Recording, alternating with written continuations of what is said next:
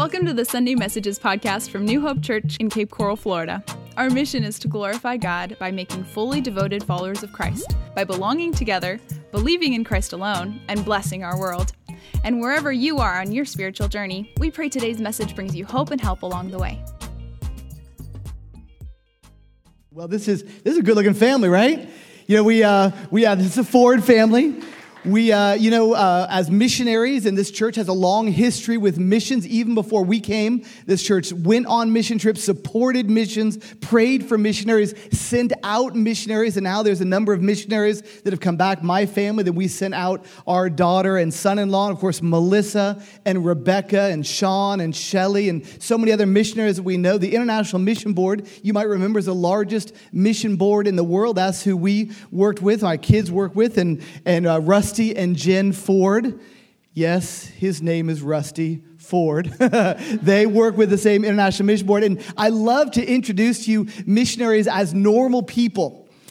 But since I couldn't find any, I brought Rusty and Jen along and they served with us in Spain and uh, did then and are doing now a fantastic job. And I wanted you guys to get to know them. Of course, I have a, a, secret agenda here, of course, that, that you'll fall in love with them and the ministry that they're doing there. That as soon as we're allowed to travel again, that one day we will be able to go and work alongside them in that beautiful city of Seville, Spain. Uh, so, so hear them as they, they share. I, I want to let the, the kids and the family kind of introduce themselves and talk about what life is like in their country, first of all. Then I, I have another question for them. So, so uh, Jen, you want to start out, with the kids? Yeah. So the kids are just going to share a little bit. This? Uh, guys? Yeah, so it's a blessing to be here. I just want to let the kids share a little bit first about what life is like for them in Spain. So this is Julia, she's five. Scarlett is nine. Hudson is 12. And Levi is 13. So, Julia, can you tell us a little bit about what you do in Spain? At Pain, I go to queue. And, um, I, I talk to my friends. I, I, uh, and Penis, and my, and my name at Pain is Julia. Yeah. So her name in Spanish is not Julia, it's Julia. In Spain, we go to school from 9 to 2, and we eat lunch at 3. After lunch, we take a nap called siesta, and we eat dinner at about 9 or 10, but in the summer at 10 or 11. so it's a very late night culture. Um, and here in the U.S., you have to drive everywhere. But in Spain, everything's close together. For example, you walk to school, you walk to the park, you walk to your friend's house. You walk everywhere. So his name is Hudson Paul. So tell him what they call you in Spain. Pablo. So he's Pablo. So, uh, in the States, there are many popular sports that you can play. There's football, basketball, baseball. But in Spain, there's only one popular sport, and that's soccer. You either play soccer, talk about soccer, watch soccer. It has to be about soccer. So there are many things that I love about Spain, but one thing that discourages me is that there are very few Christians in Spain. For example, in my school, out of the 800 kids that, that are in, uh, only me and two other kids uh, are believers. But then that encourages me to be able to stay true to God, read my Bible, and share the love of God with my friends. Amen. It's an awesome family, and I already know some of what Rusty is going to be sharing with us this morning, talking about our job description as believers. You know, I know what that looks like from the Bible. I know what my job description is as a pastor. Uh, but would you guys just share a little bit? It could be either or both, or whatever, about what, what it looks like to be a missionary. What is what it, what do you do when you're a missionary in Spain? Yeah, so a lot of people think, what in the world does a missionary do? We're, well, really, what we do is not that much different than what a lot of you all do. Um, we, we moved there and we try to make friends with people. We go to the parks. Um, I'm friends with our neighbors. And I really just look for opportunities to share Christ, for open doors, to share a little bit of the hope of Christ with, with friends and neighbors. So a lot of times, just like you all, when you invite people to church or go to your neighbor and try to talk to them about Christ, that's exactly what we do. We just try to be extremely intentional about every day, every time we walk out the door, we pray and we say, God, bring someone into our path that is searching to know more about you. And God almost always that an- always answers that prayer. Um, and that's really a lot of what we do. And then once we find people that have a little bit of an openness to the things of God, it's really important that we try to get them in some kind of Bible study or a small group or get them into the Word of God because we found that the Word of God is what changes lives. I can talk to people all day long, but when people begin to study the scriptures for themselves, God really things come alive for them, and that's when we see lives transformed. Amen. Sounds very missional. Sounds very much like things that we talk about here at New Hope Church. That every opportunity, every conversation, every, every chat with a neighbor is an opportunity to share the love of Christ and be on mission with God, bringing a lost world back into relationship with Him. And so I love hearing what you guys do. I, it, it, reminds me of what we used to do, and, and it also reminds us here in Cape Coral of what we need and should be doing. So God bless you all. We're going to now uh, leave everything in Rusty's capable hands. I'll bring you back your, your podium, and you're good to go. Thank you. God bless you.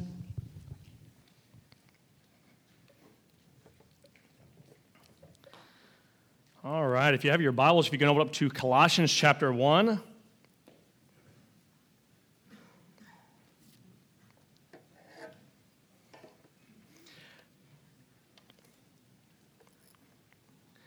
Some people may ask, though, why Seville, Spain? Out of all the options with the IMB, they gave us tons of different options of places we could go. And Seville was just one of many, many different options. So we were praying, and we'd, we'd been working in the church world here in the US for 10 years at two different churches, but we had never planted a church before. And obviously, we'd never planted a church overseas. So we knew what we didn't know. We knew we didn't know much. And we needed somebody. I knew that I was, I, I was a Timothy looking for a Paul, somebody who could pour into me, somebody who could pour into us as a family love on us, but at the same time teach us how can we reach people for Christ. So we found the most capable family, and that was David and Chanel Acton. They'd been on the field at that point for probably 18 years or so. I don't remember how many years. And we just saw them. They were planting churches when nobody else was planting churches in Spain. Their family, some family structures that are in ministry tend to break apart uh, their kids go wild and things like that, but their family was all unified. Their family did ministry together as a family. You guys have probably seen them do that here, where the whole family jumps on board. We wanted that for our family. So that's why we ended up in Seville, Spain, so we could work with uh, David and Chanel. And it was the biggest blessing of our life. And so that's why we're here uh, this week, just to hang out with them and continue to let them pour into us. So in Colossians chapter 1, we're going to get started. But I want to ask you guys imagine for a moment that you're getting ready to start a brand new job. You're going in for that interview and you're talking to the boss in the sit down. What's the most important thing that you want to know before you sign on the dotted line? I want you guys to holler out at me. What's the most important thing you want to know before you sign up for this job? Just holler out. Okay, the money. Some people say the money is the most important because if the money ain't right, there is no way I'm taking this job. All right, money. What else? Yeah, do I, okay, what do I have to wear? Do I have to wear a suit? All right, what else? Say it again. Are, are you Christian? Okay. So there's lots of things that we want to ask. But for me, I think the most important thing we need to ask is what is the job description? What do I have to do? Because imagine for a second that they tell me I'll be making at this job 300,000 a year. To me, that's a little bit more, a tad bit more than what I make with the IMB right now. So, I mean, we make really good money, but you know, it's just a little more than that. So, uh, that'd be a lot of money. But if they tell me, Rusty, the job that you're going to do is very dangerous and the chance of you living beyond the first year is very slim, 300,000 doesn't mean much. If they tell me you get tons of vacation, Rusty, but you're going to die or what you're doing is illegal and you'll probably end up in jail, it doesn't mean much. So I want to know what is the job description? What do I have to do in order to be successful in this field? I think the exact same thing happens uh, in our Christian life. I want to know, God, what is my job description? As a follower of Jesus, what do you want me to do? What, uh, how can I make you happy? Because I think as Christians, That's our number one goal in life. It should be our number one goal is to make Jesus happy. You know, just honor God in everything that we do. So we need to make sure that we're doing that. And let me tell you some good news. Now, right now, there's some people in here that are, I'm assuming there's one or two of you guys that are retired. Am I right? A couple of you guys are retired. There's others that may be unemployed, maybe looking for work, and there's others of you guys who are working right now. But with your spiritual job that you have, if you're a follower of Christ, I have good news for you. If you still have air in your lungs, you can never retire from this job. That could be good or bad news for some. You can't retire. Another thing, you can't be laid off. You always have a full time job. As long as there's air in your lungs, God still wants to use you to fulfill his job. So in uh, Colossians chapter 1, verses 28 and 29, let's read the, uh, the scripture and see what does God have for us this morning. So we tell others about Christ, warning everyone and teaching everyone with all wisdom God has given us. We want to present them to God, perfect in their relationship to Christ. That's why I work and struggle so hard, depending on Christ's mighty power that works within me. So I love how Paul starts off. And when he talk, talks about our job description, the first thing he looks at, the very beginning of verse 28, uh, you'll see on the next slide, is he said, We tell others about Christ. Uh, so Paul is not talking about a specific religion. Paul isn't even talking about a specific church, even though this is an amazing church. He's not even promoting a specific church. What Paul says is everything I want to talk to you guys about all has to do with Jesus. It's only Jesus. Let's focus in on Jesus. We see that also in 1 Corinthians 1:23 where he says, "But we preach Christ crucified, a stumbling block to the Jews and foolishness to the Gentiles."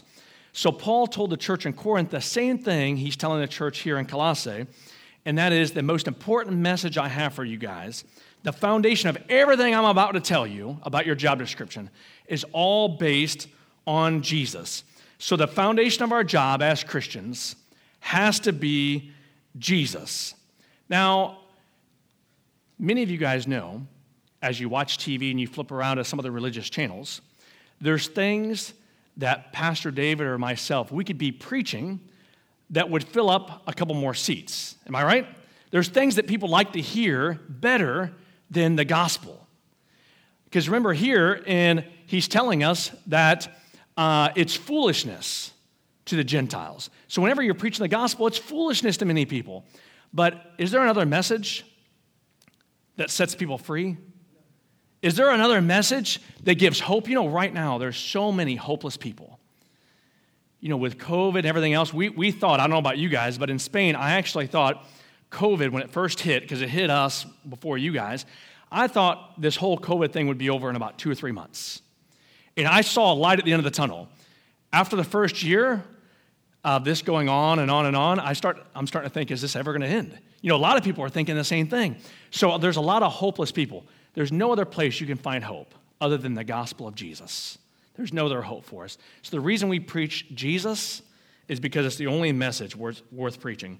If we continue on in verse 28, he says, So we tell others about Christ, that's our foundation. And then he says, warning everyone. Let me ask you a question. Uh, I need you guys to holler out at me again. When do you give somebody a warning? Before it happens. Before it happens, okay? Somebody also holler when there's a danger to come. So I think Jimmy's right on. When before something happens, if there's a danger coming on, you want to holler at everybody, warning, something bad's about to happen. Paul's saying the same thing about the gospel. He said, We tell others about Christ, warning everyone. He's saying that we need to make sure that we're telling people that there's a danger to come. If you don't come to Jesus, there's a danger to come. Now, who can tell me the word gospel? What does that mean, the word gospel?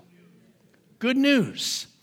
But the good news, a lot of time, is not so good unless somebody first understands the bad news. Imagine you guys are going in uh, tomorrow, Monday morning, and you're meeting with a doctor for the first time. You're a new patient. You walk in, he does blood work, x rays, everything else, and then you sit down with him, and you're all excited because you feel great. And the doctor says, By the way, this Friday we'll start your chemo and radiation treatments. What would be your response? It'd be total shock. My, my thing, I would respond is, Doctor, I think you're looking at somebody else's chart. I'm a new patient.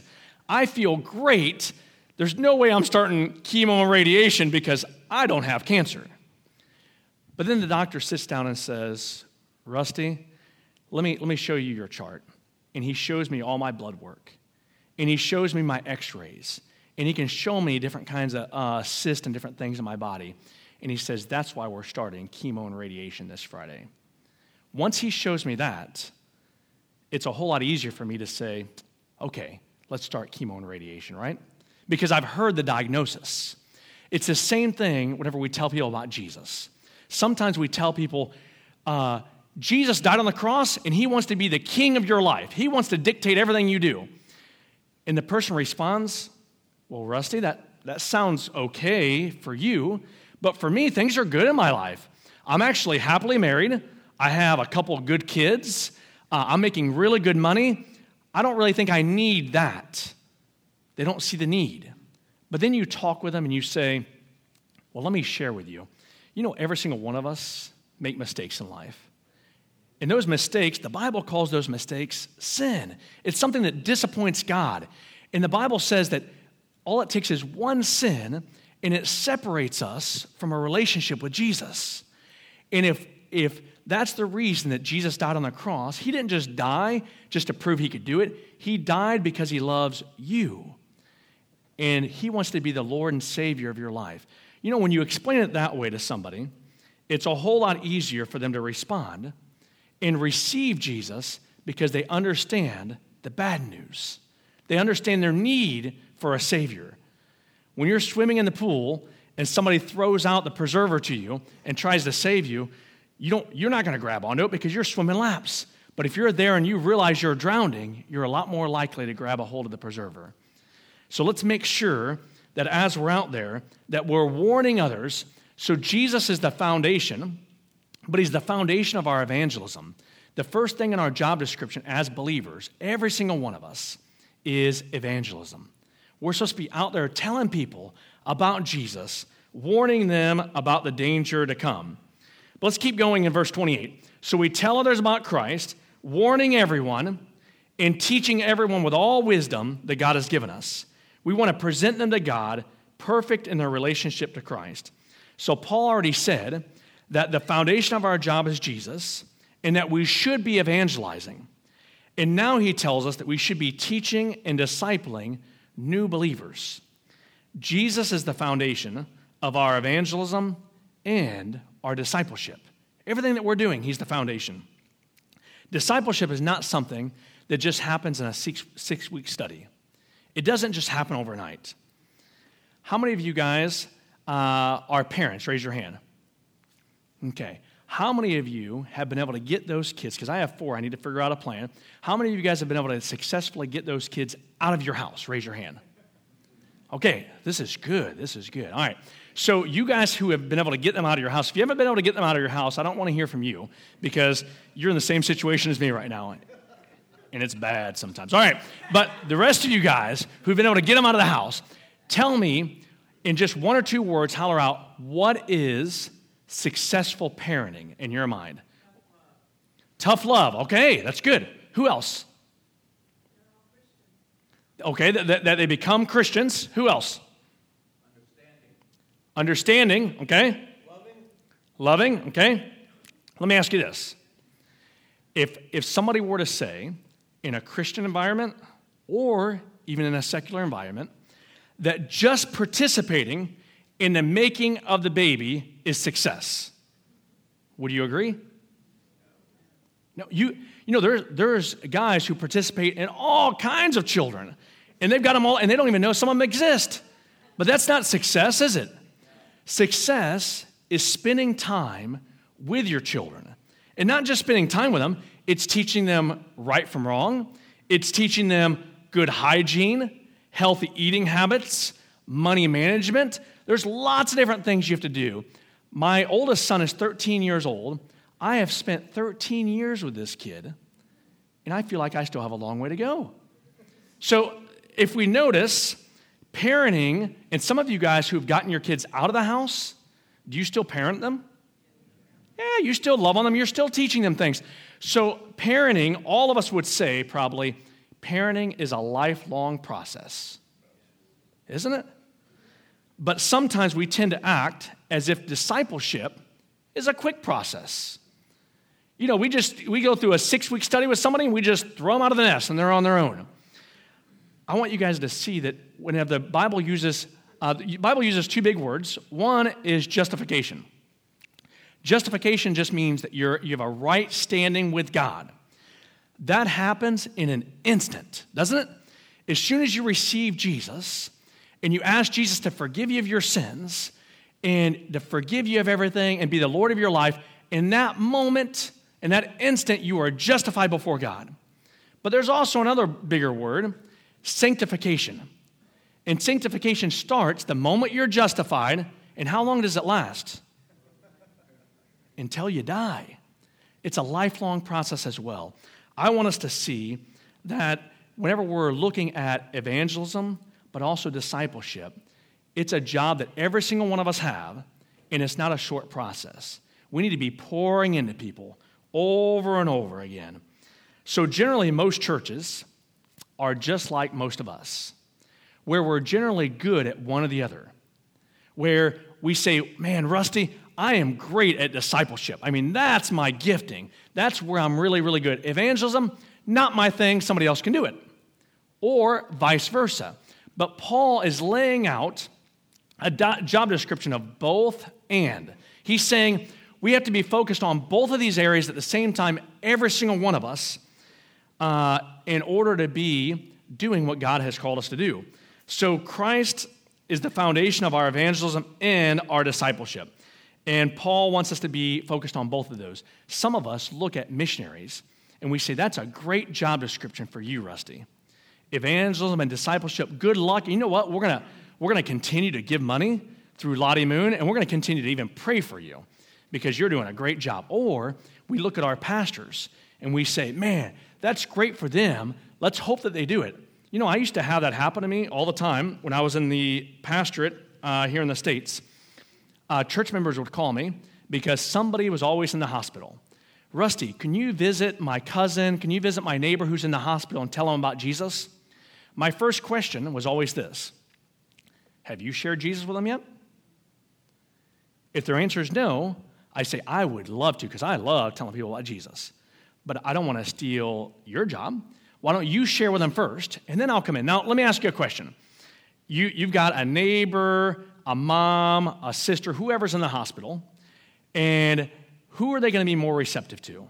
Somebody that they know follows Jesus? Somebody they've seen the authentic life? That'd be you.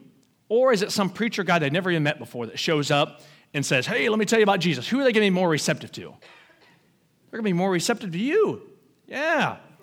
So I want to encourage you guys, God has given you guys, sometimes we use the word responsibility, but I say it's a responsibility and a privilege to tell somebody about Jesus. Sometimes we look at our kids and we say, man, that youth pastor, man, he better get things together because my kid's starting to walk astray.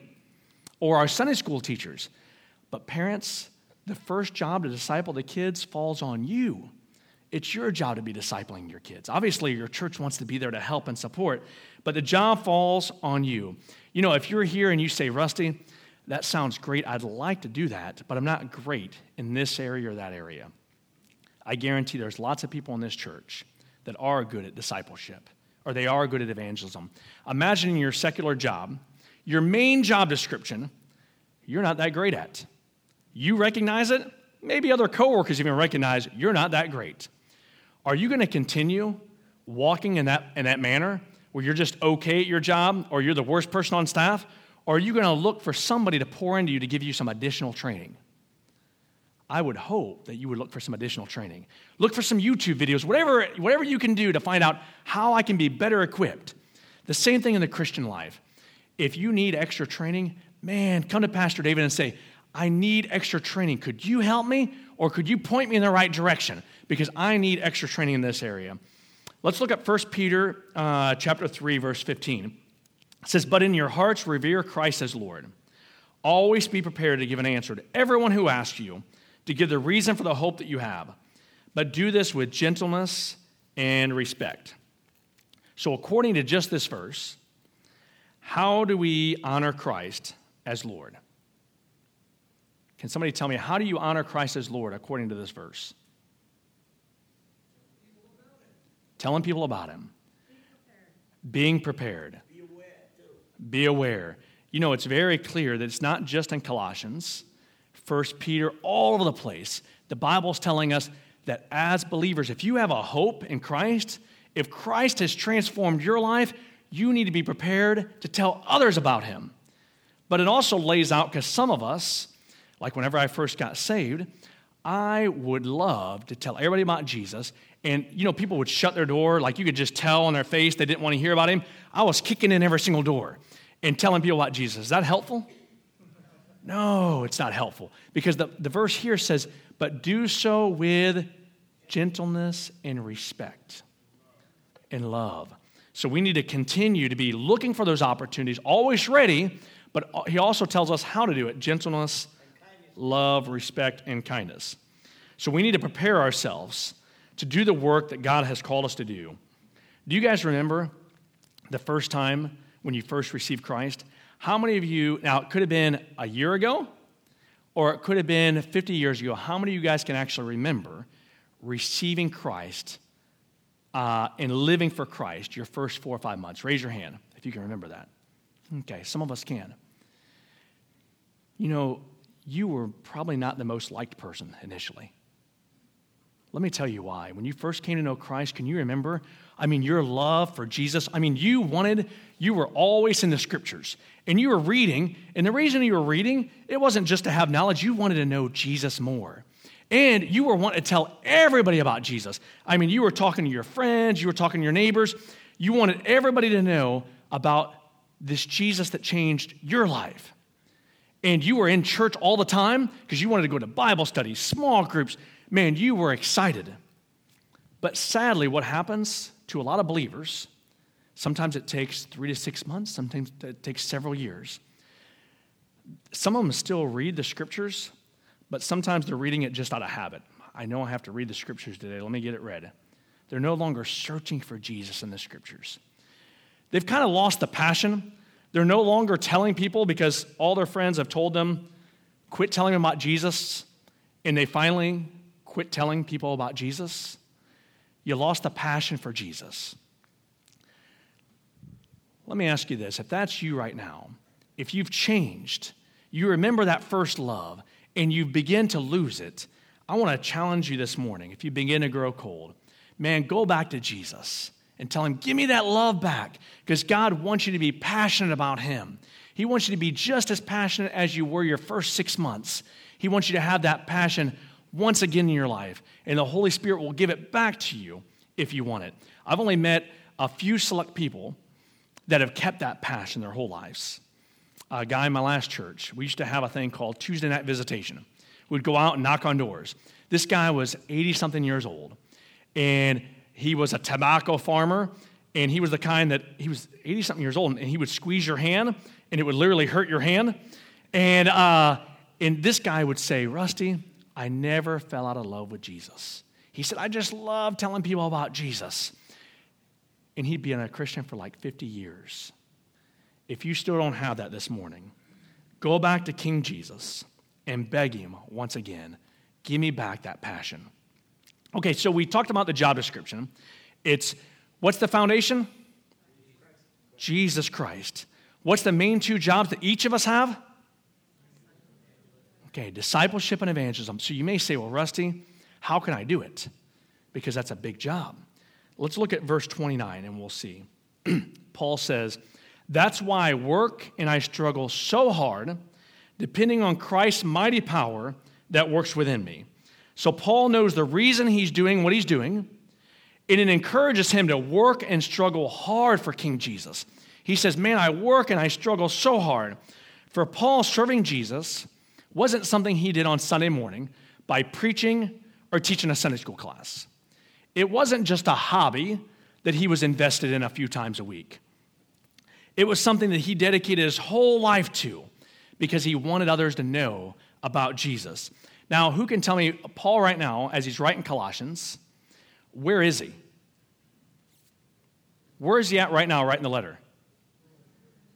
Okay, so he's in jail right now writing a letter. Now, to me, uh, this was before they started diagnosing everybody with all kinds of mental illness, but I assume Paul had some kind of mental illness. Now, let me tell you why. So, Paul, he's in jail for telling other people about Jesus, and now what's he keep talking about? Jesus. So this guy obviously doesn't want to get out of jail. I mean, he, he obviously has OCD. I mean, he's just focused on Jesus.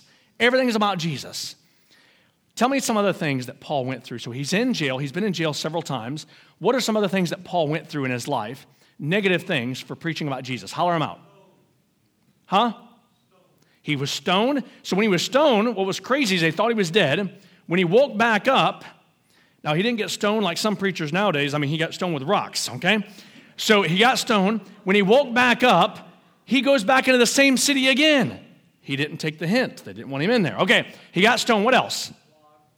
Flogged, shipwrecked, and even bitten by a snake. So this guy went through everything. So it'd be easy for you and I this morning to say about Paul the reason he was able to do all this is because he's a super Christian. He has something, obviously, that you and I do not have. So that's why Paul was able to do it. Or you look at Pastor David or other believers, and you see that they have this ability, but it's something that they have that we don't have. Well, Paul, what's amazing here is Paul tells us how he was able to do it. And we find out is it a superhero power that he has, or what is it? So, according to this verse, where does Paul get the power to evangelize and to disciple. Where does he get it? Huh? From Jesus. Okay.